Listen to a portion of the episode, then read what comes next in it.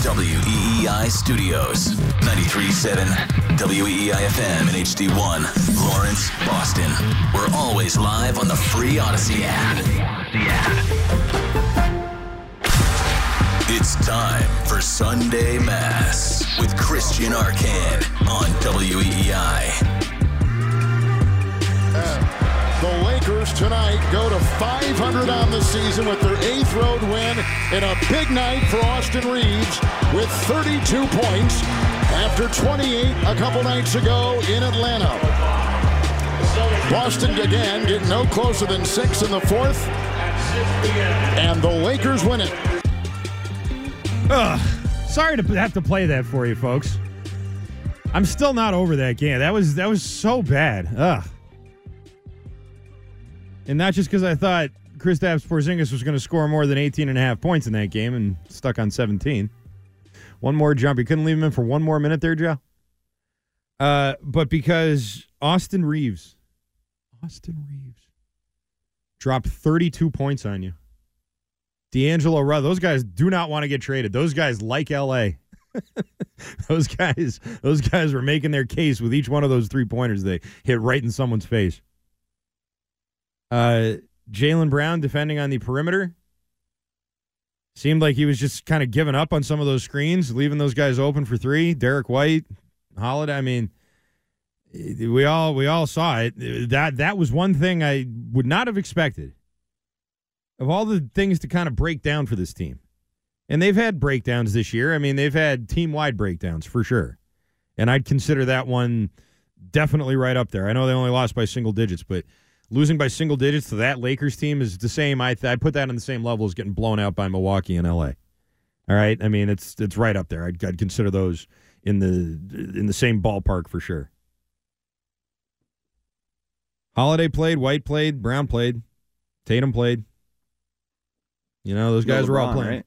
No LeBron, no Davis, and you got seen by by the Lakers G League team. Basically, I mean that's what they are after that. Unless you're a big Rui Hachimura fan, he came out. He was coming off the bench, or uh, Christian Wood, who five years ago people thought was going to be the future of the big man in the NBA. he got in there. He got. He had a point or two. I think he hit a three in that game. Um, last week I was concerned that the Celtics weren't gearing up for the big teams anymore. That they were kind of just, you know, coasting a little bit. And how, despite having some flaws, the Celtics of the last three, four years circled certain games on the calendar and made it, you know, made a point of, uh, and I didn't love that it was, you know, some night on, some night off, but you can accept that anyway. I mean, that's, you know, good teams that that happens with. Celtics haven't won anything yet to sort of justify it. I saw Ordway this week uh, was talking about the 86 Celtics and how, you know, you can't criticize these Celtics now because even back in 86, you know, they had some bad losses and took some games off and the effort wasn't there certain nights and blah, blah, blah, blah, blah. And all that's fine. But by 86, the set, those Celtics had won two already. That was They were working on their third. These Celtics haven't won anything. And that's why it's a little more frustrating to sort of watch them, as good as they are, come up short in situations like this. They don't have championships to fall back on. They don't have championship pedigree to sort of point to and say, yeah, but we'll be okay. When the Cavaliers weren't finishing first in the East those years, or the Heat weren't, you know, first in the East, you didn't say, well, I don't know if LeBron James has that uh, championship mentality. Like, you knew he did. And I mean the Cavs the second time around. And the Heat after they won the first two. Well, I guess they only won two, but you know what I mean. Um, you didn't have those same kind of thoughts because they'd won before. So I don't necessarily buy that comparison with this team. This team's still waiting to break through. And it's one thing to break through to the point where you're the top team in the league right now, which they are, and you carry that through the season and you have the best record and you know, you're the one seed or close to it or whatever it is. And that's something you do consistently every year. But until you break through and win one, that doesn't work out in your favor. That just shows that you can play when the you know when the chips aren't really out there. And then when you got a full table and your chips are all in, you fall apart. Or you get surprised by someone. Shouldn't be getting surprised by Steph Curry, but that kind of happened. Shouldn't be getting surprised by Jimmy Butler anymore, but that happened last year. Shouldn't get surprised by Caleb Martin, but, you know, we all watch the same games. And that is a team wide thing, but it's also a Tatum and Brown thing. Uh, Jaylen Brown was horrifically bad in that Laker game. Defensively, offensively, he was eight points on 12 shots, four of 12 from the field with uh, three turnovers. He was brutal. I'm not sure that the Jaylen Brown lookalike would have been much worse in that Laker game, honestly. Uh, if it continues, they should give him an opportunity. I'm just kidding.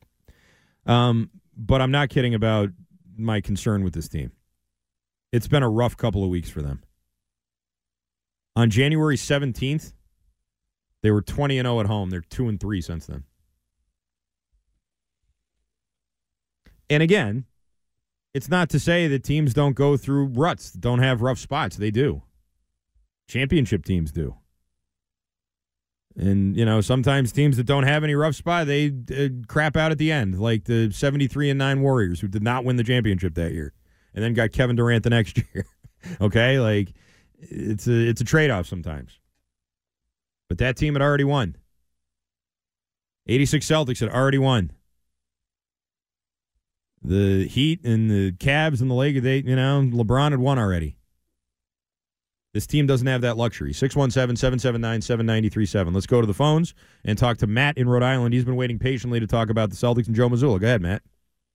Yeah, yeah, just quick though on the on the Red Sox, like you were talking about Theo, and obviously I love Theo. Theo did business a whole different way, like with the Nomar trade. Like he would look guys in the eye, and you know he brought a lot of that to you know, uh, under a lot of pressure, brought brought us world championships.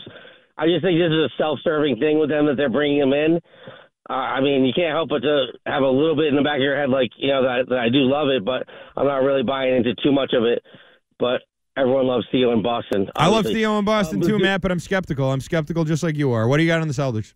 So, totally. Mazzulla. Mazzulla can't coach at the NBA level, dude.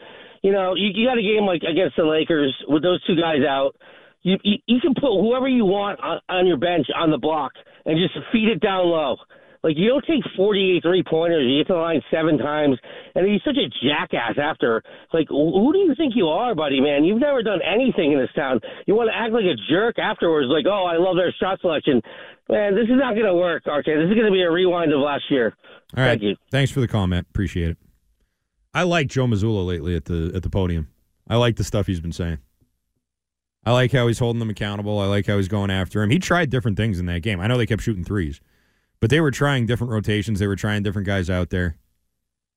Um, you know, they they worked in a bunch of they ex- expanded the bench. Nothing really worked. Offensively, nothing was working. Did they shoot too many threes? Yeah, maybe. I mean, fine. They could have shot fewer threes, I guess. I didn't love anything that was going on with them offensively. And I feel like he did try and, and mix it up a little bit. Did he keep falling back on three and running plays to getting uh, threes? Yeah, sure. Uh, fine. That's part of his philosophy. It's a philosophy that is not going anywhere, I don't think. But there were much deeper issues. I'm not gonna I'm not gonna look at that game and say that Joe Mazzulla coached it so poorly that they lost to Austin Reed. Like I'm just that's not that's not gonna happen. That is that was on the players. The players deserve the blame for that. Uh, I think even invoking Joe Mazzulla after a game like that lets them way too much off the hook, and they don't deserve to be. Um, yes, Joe. What's your nightmare matchup for the finals? We make it to the finals. What's your nightmare matchup from the West? Um, I want to say Denver, but might be the Clippers.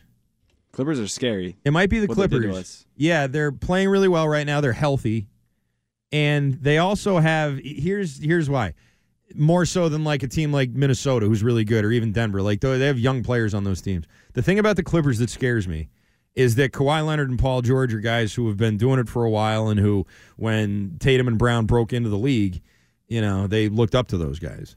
Harden too to a lesser extent, but definitely guys like George, definitely Kawhi. Um and I you sort of remember that dynamic when they were playing the when they were playing the Nets, and I know they beat the Nets. But it took them a while to break through, and I do always sort of feel like there was a little bit of Jimmy Butler's kind of got that too. Like pretty much anybody when Jaylen Brown first got here, and then they drafted Jayson Tatum, there was a lot of like Jaylen Brown suggested trades. And they were for all these different guys Jimmy Butler, Kawhi Leonard, Paul George, Anthony David, like all these guys. Whenever it came to the trade deadline, well, the Celtics, if they want to, you know, to match Kyrie up with this guy or whoever and it was all those kind of guys. The best like swingmen scorers in the league at the time. Not all of them, but some of them.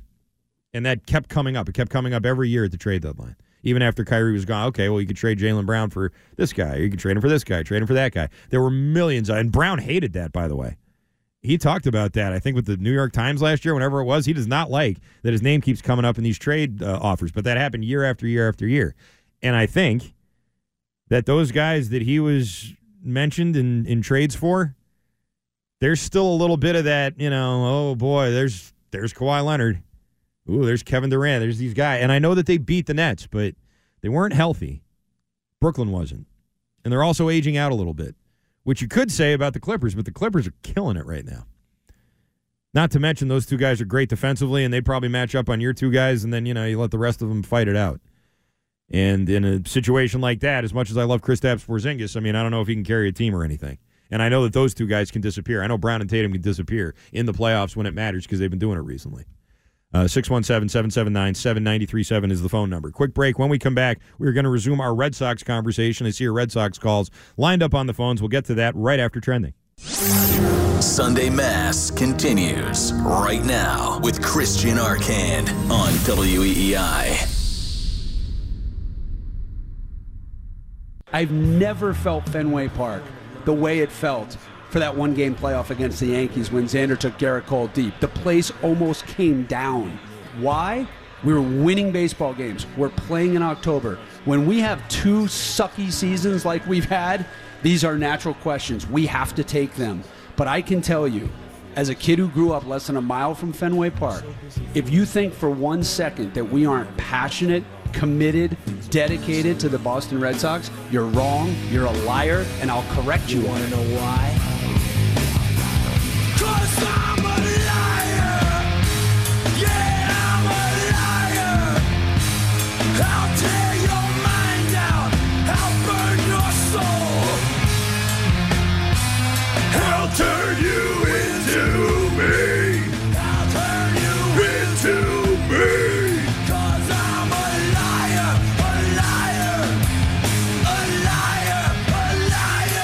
You know, I didn't even know about this song until I saw it on Beavis and Butthead.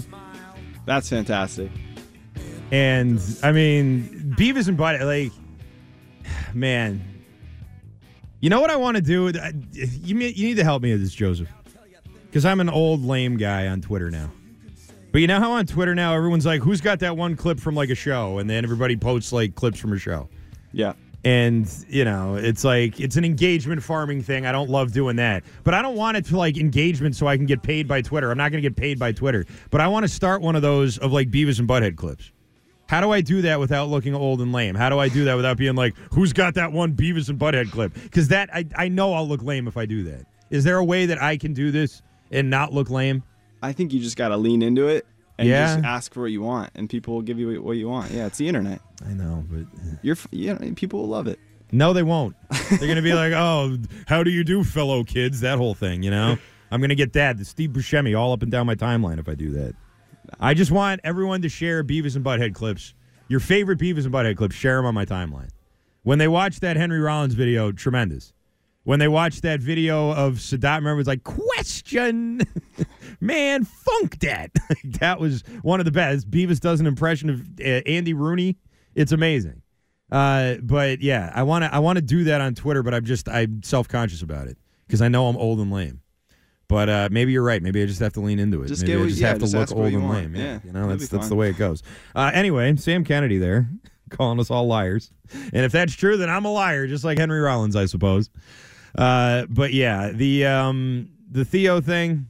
First of all, someone lied about that when they were looking for a, a chief baseball officer. They said, "Well, what about Theo? Theo's not coming back."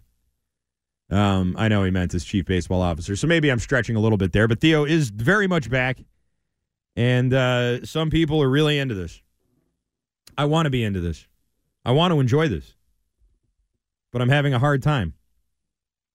I've been hurt before by this team. I've been hurt before by this ownership group.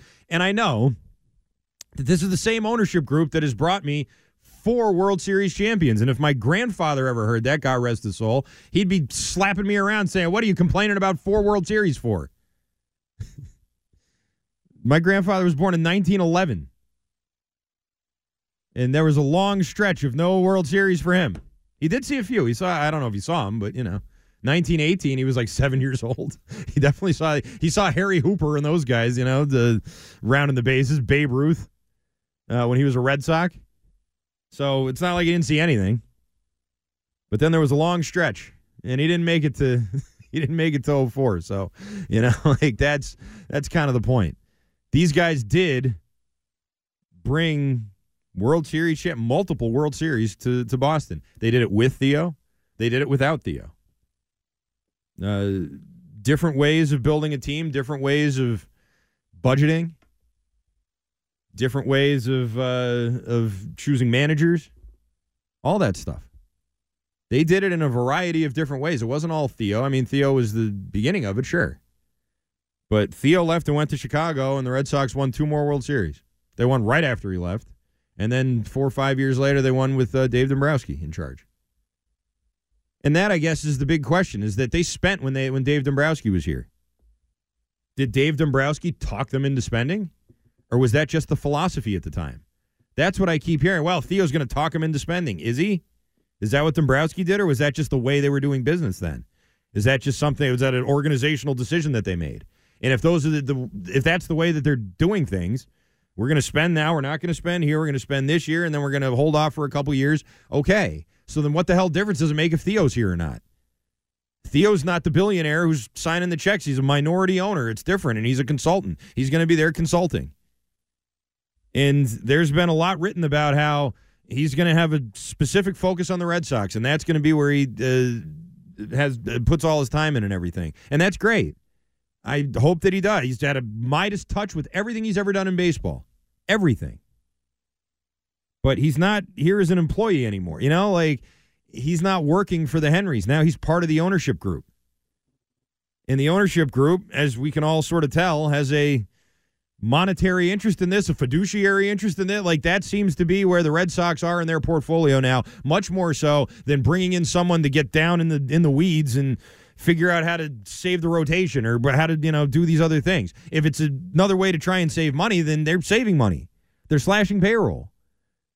They have to hire Theo Epstein to tell him to come in and tell him, hey, maybe don't slash payroll anymore. They needed Theo Epstein to tell him to be in on Shohei Ohtani. Like, you see what I mean? They needed Theo Epstein to tell him don't trade Mookie Betts. They know who those guys are. So what's Theo going to do exactly? Well, in 2004, he got uh, John Henry to trade for Curt Schilling. Okay. I mean, really, did he really twist his arm for that one? Who'd they trade? Casey Fossum? Like, it wasn't, you know, like it wasn't like they gave up some big crown jewels of their. Uh, it was probably took uh, more convincing to trade Nomar. Now that was different. That was something you had to convince him to do. And there were other areas where you got him to spend on Dice K, which was, you know, just a posting fee was more than anyone had ever paid before.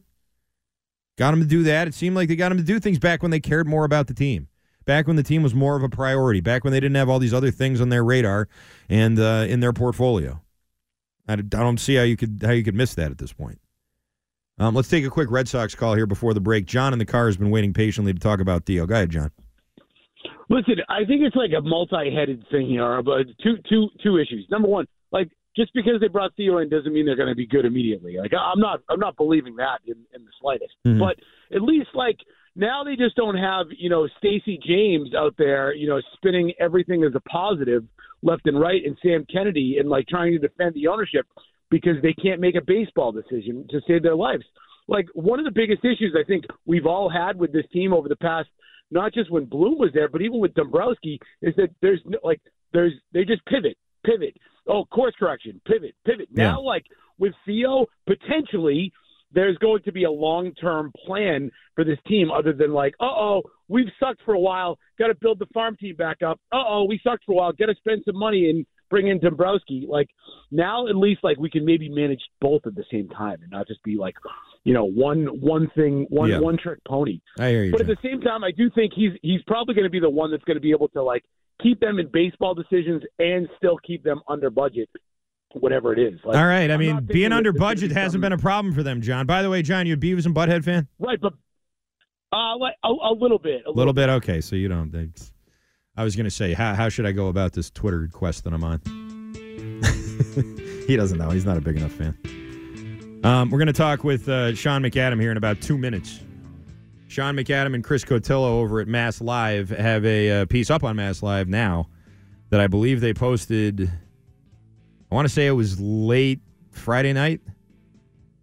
Um, about what Theo's return means to the Red Sox and why they brought him back. And I don't want to read the whole thing, but I'll just tell you what they what they wrote.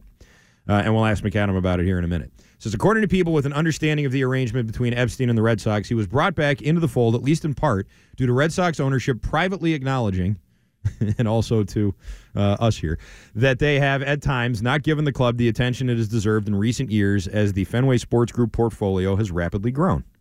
Hmm. Hmm. Interesting. Epstein, despite taking on a part time behind the scenes advisory role that includes involvement in all of FSG's properties, which is another part of this, by the way. Epstein has been part of a uh, uh, group that already has a stake in Fenway Sports Group. It's not like he's been very far away. So we'll ask McAdam about that as well. But he will be in part tasked with reinstituting processes and lines of communication that made the Red Sox so successful during his tenure as GM from 2003 to 2011. Despite Sam Kennedy and others repeatedly reaffirming the ownership group's commitment to the Red Sox publicly, within the organization there has been an eternal realization that the club needs to be more of a priority for FSG and that winning fans back is paramount after three last place finishes in four years and a disappointing offseason that has included inconsistent rhetoric from Team Brass. Here with more on that, the uh, co author of this piece that I'm reading from right now, uh, my friend and yours, the great Sean McAdam, joins us here on the program. Sean, how you doing?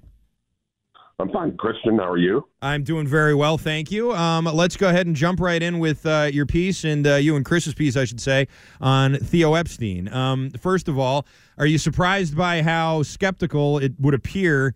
And I don't know if it's the majority, but we did a poll on Friday, and it seemed like a lot of people are skeptical of this move. Are you surprised by Red Sox fans' skepticism of bringing back Theo? Well, on the one hand, no, because uh, it, it has not been a good last four seasons here for Red Sox fans, and I think that cynicism has been earned. On the other hand, uh, I, I I do think that this is a positive move and, and a step forward for the organization. I've I've seen people on social media saying, "Oh, this is just a, a PR move to distract from everything that's happened." I've seen people say, "Why didn't they spend the money on starting pitching rather than hiring Theo?" You know that that misses the point to me. I, I think they're adding someone who has been tremendously successful, who is a innovative and resourceful executive, and more to the point, uh, someone who's worked here before and worked with all the major actors, including uh, his longtime friend, of course, Sam Kennedy, team president and CEO, as well as uh, the the owners and the persons of John Henry, Tom Werner, and Mike Gordon. So he knows uh, the landscape. He knows how to work with these people. And to me, if you get an opportunity to add Theo Epstein to your baseball hierarchy, even if it's only a part-time basis, then I don't see how that can't be a positive step. So, in your article, you said that uh, people with understanding of the arrangement say that Red Sox ownership has privately acknowledged that they haven't given the club the attention it's deserved in recent years, and the portfolio has grown and sort of left the Red Sox behind. Theo then, presumably, is going to be Red Sox oriented. He's not going to be helping with the Penguins and you know the PGA Tour and things like that. Um, how different? Of a job is it going to be from someone from what he was doing, you know, back in 2005? Is he going to be hands-on with the roster? What what sort of how do you see this working? Yeah, I, I think it's going to be a quite different role, Christian. And I would also take issue uh, with while obviously the Red Sox and baseball are Theo's expertise and the area in which he has uh, by far the most experience and accomplishments and acclaim. He will be helping out on some of those other FSG holdings. He'll be working with Kyle Dubas, the the GM uh, of the Pittsburgh Penguins. He'll be involved at least somewhat in hiring a new manager for Liverpool uh, because they are in search of one. So part of what made this job attractive to him, I don't think it's any secret that Theo has said he would like to someday be uh, very much involved in the ownership of a team, whether it's buying another team, whether it's being in on the ground floor of an expansion team, or who knows, maybe someday these Boston Red Sox. But uh, what attracted to him, what attracted him to this position, is, is the ability to spread his wings a little bit and uh, and get a taste of what other sports, be it hockey or uh, European soccer or uh, even NASCAR uh, with the Roush Racing, uh, it, it was an opportunity to to become more versed in various other athletic uh, levels, not just baseball. But that being said, as you alluded to, it's obviously that it's obvious that baseball and and the Red Sox are his uh, are I think going to be getting more focused than others, but not at the exclusion of the others. And as far as you know, how would you compare what he is going to do to what he did in his first go round with the Red Sox? I think very, very different. Um, he's here to, I, I think, sometimes hold some feet to the fire. He's here to ask questions. He's here to question the process by which they do things. And he's obviously here as a sounding board for Craig Breslow, someone he knows very well and, in fact, hired for his first post playing job with the Cubs. So, uh, you know, you get to you get the benefit of Theo's experience and expertise, but he's not going to be, uh, you know, making waiver claims or suggesting non-roster invitee contracts or any of that. But he's here to, um, you know, to to uh, be a resource for Breslow, um, and I think also be a conduit or a liaison between baseball ops and ownership because he knows right. uh, how that goes here. He knows how important it is to have the backing primarily of John Henry. He knows how John thinks. Um, he knows how to get John to perhaps come around and change his thinking on things. So I, I think in many ways that will be his his biggest service here, and that is acting as a bridge between ownership and baseball ops. You and uh, Chris wrote about that. You said that reestablishing sort of communication lines of communication back with uh, with ownership is going to be a part of this as well. What does that say about what Chaim Bloom was dealing with then? Because it didn't seem like I don't know. I mean, unless that's exactly how he wanted things to go, it didn't seem like he had that kind of uh, of an ear. And also, it seemed like the philosophy of the organization was just very strict. We're not spending. We're not, you know, going to go over this number. They're still not doing that. They're cutting payroll now. Even it just, you know, they need Theo Epstein to come in and tell them that's not a winning strategy. Well, I, I think more than anything, Theo understands how John thinks and has a history with him. And that there have been times, and there were times when Theo was here the first time as the GM, that um, that he pushed back on John, or that he uh, reminded John that, or convinced John that that it was time to make a move, that it was time to do something out of their comfort zone. Um, I, I don't think that Sam Kennedy, despite his long tenure in the organization, necessarily has that same relationship and background with John Henry. And Sam is also not involved day to day in the baseball ops. Not that Theo is going to be this time, but he, he knows the infrastructure and how it works. And I think from a distance, and given his long friendship with Sam Kennedy, he certainly has been kept up to date on what's gone on in his absence, and he talks to people around the game. So I, I think there's a feeling that you know Theo knows how the pop the power dynamic works in the Red Sox uh, ownership and hierarchy, and can better the communication, can uh, get a more consistent message out, um, and all the things you know where they have looked somewhat shambolic here in the last few years, where you have one of the owners saying we're going to be full throttle, and the other apparently behind the scenes telling people that the payroll's coming down and we're not going to spend a lot this winter. Those kind of messaging mistakes that they've had are very damaging to the team and the brand and the public, uh, you know, viewpoint. And I think there'll be a more consistent messaging um, with Theo making sure that everyone's on the same page. Well, I certainly hope so. Uh, and in 2011, you know, people do forget this, Shine. John Henry did not side with Theo. He sided with Larry Lucchino, and Theo left, and they won after he left. So I, as much as I want to think that they'll sort of look to Theo and say, okay, you know, we, we trust your your guidance on this. He he wasn't always that kind of influence. There were times when John Henry overruled him to the point where he walked right out the door. Yeah, I mean, I think it's probably a little more complicated than that, Christian. When we look back, uh, you know, 12, 13 years ago from now, a lot I'm simplifying happened. things a little bit. I'll I'll admit, but yeah. Yeah, yeah, but um, I, I think that um, you know, I, I think Theo at that point having won uh, two World Series here, uh, going up against some pushback, thought it was just time to uh, to seek out a new challenge, and we know what happened when he went to the Cubs.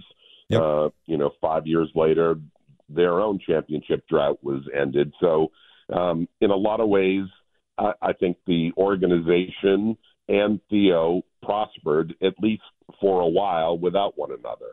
Uh, the Red Sox won again, as you referenced, in 13 and won again in 18. They also finished first and won the division a couple of other years.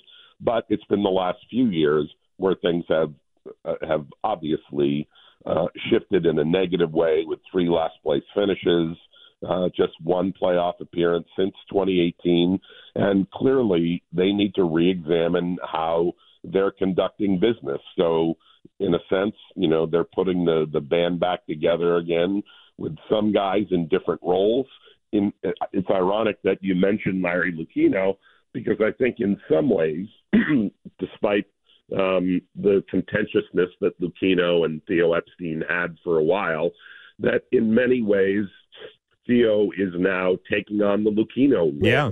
Uh, asking the tough questions, re-examining the process, um, and occasionally being the guy to pound on the table to John Henry, saying, "No, I disagree. We need to do it this way."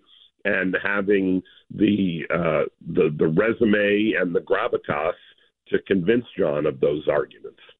Wouldn't you, wouldn't you like to go back in time and tell Theo Epstein, hey, you know, in 2024 you're going to become Larry Lucchino? Wouldn't that be something? Like that's just. I mean, when you when you remember the way it ended, like have just. horrified at that.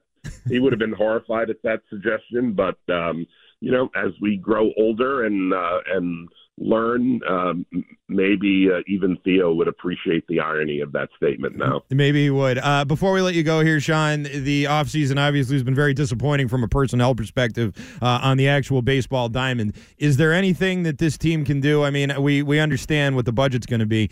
Is there any way that they can that they can put something on the field this year, or is this just going to be another bridge year?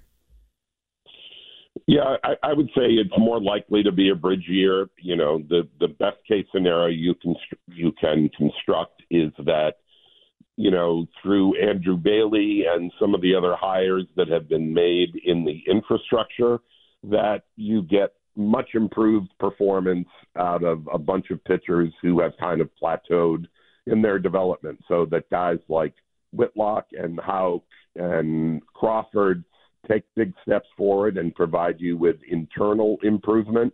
And that gets you a little closer to being an actual contender moving forward with the arrival of guys like Teel and Mayer and Anthony next year.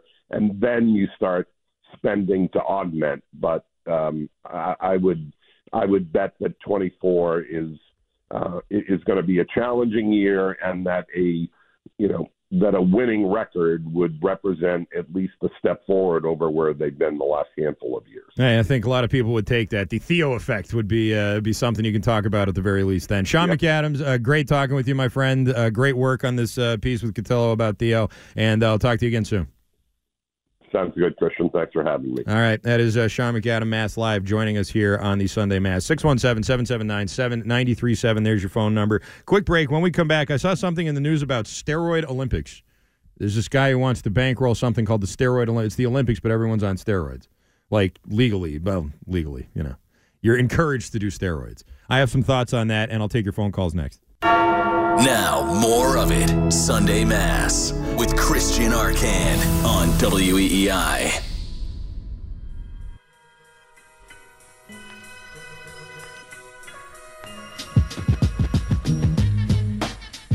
All right, it's 1148 here, Boston Sports Original, WEEI. It's Reverend Arcand, Sunday Mass. Nice to have you with us here. Thanks again to Sean McAdam for joining me in that last segment. We'll have Tom King, a couple of old timers today. We got Tom King coming up at uh, 1230 as he'll talk Patriots and the uh, coaching staff.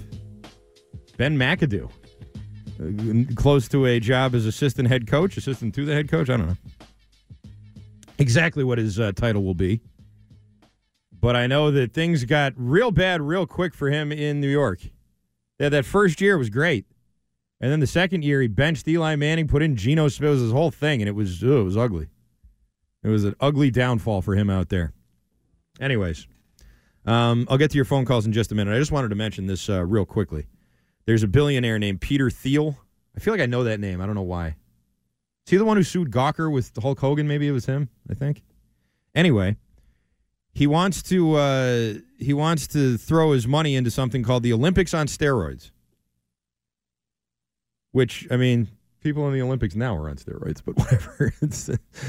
I feel like the only difference between the these Olympic the steroid Olympics and like the regular Olympics is there won't be any masking agents. Like that's that's going to be the only real difference that you see. But anyway, uh, this guy is among several high profile profile venture capitalists who have backed the project, um, and it is a uh, it's a Olympic Games aimed at aiding research into nutritional supplements and biohacks that push the boundaries of human performance. It's the brainchild of Dr. Aaron D'Souza, a lawyer by training who famously conceived Thiel's lawsuit against Gawker Media. Okay, so yeah, he was the one who sued Hulk Hogan, or he helped Hulk Hogan sue Gawker and Deadspin and all that. So I remember when that all happened. He plans to provide more details on April 17th and promote the controversial concept in Paris during the real Olympics, which begin in July. Now, a lot of people are excited about this. Are you excited about this, Joseph? You like this idea? Uh, in theory, yes. I'm like a little concerned about uh, if anyone's gonna die, but um, outside of that, I think it could be kind of cool. I mean, people will probably die. And I'm not saying that to be funny, but like, look at like pro wrestlers. Yeah, I'm just thinking of like sports where you can just do steroids. And I know sports, whatever, but like, you know, these pro wrestlers don't live very long. Like, I hate to be dark about it, but they just don't. Um, they destroy their bodies. Uh, here's the other thing if you watch baseball, Major League Baseball from 1987 to like 2007, this isn't going to be that new to you. Like, this isn't going to be something that you look at and go, wow, steroids. I've never seen a guy on steroids before. Like, we, wa- we all watched baseball at that time. We all watched Canseco. Like, you know, we all saw McGwire and Sammy Sosa and Jason Giambi and Barry Bonds and Roger Clemens. Like, we saw all those guys play. And we knew they were on steroids. And they couldn't have possibly been more roided out than, like, you'd see these guys, they'd come up to the plate, they'd roll up their sleeves, and their arms would be pulsing. like, like pulsating. It just, you know, they were clearly doing steroids. If you watch the NFL in the 80s and 90s, you know, do you think Bosworth was out there running around like the Boz? Like, come on. We we knew. We knew they were doing steroids. We all were aware of it, and they looked like they were on steroids. Bruce Smith was on so many steroids, and he was the best defensive lineman in the league for years. Uh, you know, like, and that didn't just suddenly go away either. I mean, now they have different ways of doing it and different ways of dosing you, and science will always be ahead of the people trying to stop people from doing steroids. But like, I think what they're going for here is they're trying to get like that type of steroid. They're trying to get 90s MLB Bash Brothers steroids uh, into the Olympics or just have an Olympics where people are doing that. And I don't know. I mean, it seems like a cool idea, I guess, if people wanted to do it. But I don't know. I saw 20 years of that in baseball and, you know, maybe more in the NFL. I don't, I don't, you know, it's not like it's some novel idea for me. That was that was the norm watching like popular sports in America for decades. Like it's just that's just the way it was. So it's fine that they're doing it, I guess. I mean, you know, I'm not going to be uh, participating, and I do think it's going to be a little, you know, oh, look at the advancements in science that we've seen. Like, yeah, we know. Like, we know what pro athletes are doing. We can see, like, we watch the Olympics. I'm not watching the Olympics going, yeah, none of these guys are on steroids. like, yeah, of course they are. Like, sure, they're just masking it differently or they're finding a new steroid they don't know how to test for yet or whatever it is that they're doing. But, like, you know, you really think it's going to be that much different? Maybe they're going to have like the cartoon Popeye muscles again, which uh, like they did in baseball in all those years. Which if they do, that's cool. I mean, you know, it's like WWF basically, but I don't, you know, I don't feel like it's some new thing. I can't believe you turned down the halftime show and the Superhuman Olympics. Like, I know. That's I know. something Arcand. Listen, I mean, I'm a busy guy. I don't have time to be doing uh, j- shooting up steroids and singing songs. it's just, it's I've, I've, I'm very busy with the show. Uh, 617 779 7937 is your phone number. Just wanted to touch on that real quick. Uh, let's go to uh, Steve in Fall River. He's a loyal caller. Hello, Steve. What's up? Peter Thiel, I believe, is the founder of Cisco Systems or Micron. He's a tech guy. He was part of Uh, PayPal. this I think he was one of the PayPal guys. Well, he's done other things. The first Sure. thing he did, I think, was Cisco. Okay. This smacks of like the Roman emperors with the gladiators. You put them out there and see how they do. And this roid, this roid, R-O-I, roid, steroid rage. Mhm. If you look that up in the dictionary, if there's still a dictionary, there's a picture of Bill Romanowski. yeah, Romo. roid That's a good one there. Decked his own teammate right in practice. Uh, Broke his orbital bone. So I have. So thank you for Sean McGann. So basically, Theo bought into Fenway Sports Group. Mhm. Not you can't just buy into the Red Sox Right. anymore. So he bought into Fenway Sports Group. Uh, I could say, um, where do I go, Christian, to get back the hours of my life that got spent on uh, where Bill Belichick was going uh, in a in a trade and the elegant solution, and the effects of Bill O'Brien coming here on the offense. Uh, listen, Steve, I'd lo- I- we're up against the break. I got to let you go. I'd love to have that time back too. Uh, you know, this past Patriot season, I'd love to have every single week of it back. That was an awful season. It was uh, it was brutal. And listen, with Bill Belichick, I mean, people wanted to know where he was going. Don't act like that wasn't some topic. He didn't end up going anywhere, but that was a topic for sure. Uh, 617 779 7937. I had to let him go because, you know, got a break coming up here. Anyway, I see some calls still on the line. I will get to you, I promise, in the next segment. Also, we will switch things up, talk more about the Patriots and their offseason targets, uh, their new coaching staff, and how long this rebuild is expected to take. Also, Tom King joins me next hour. That's all coming up right after this.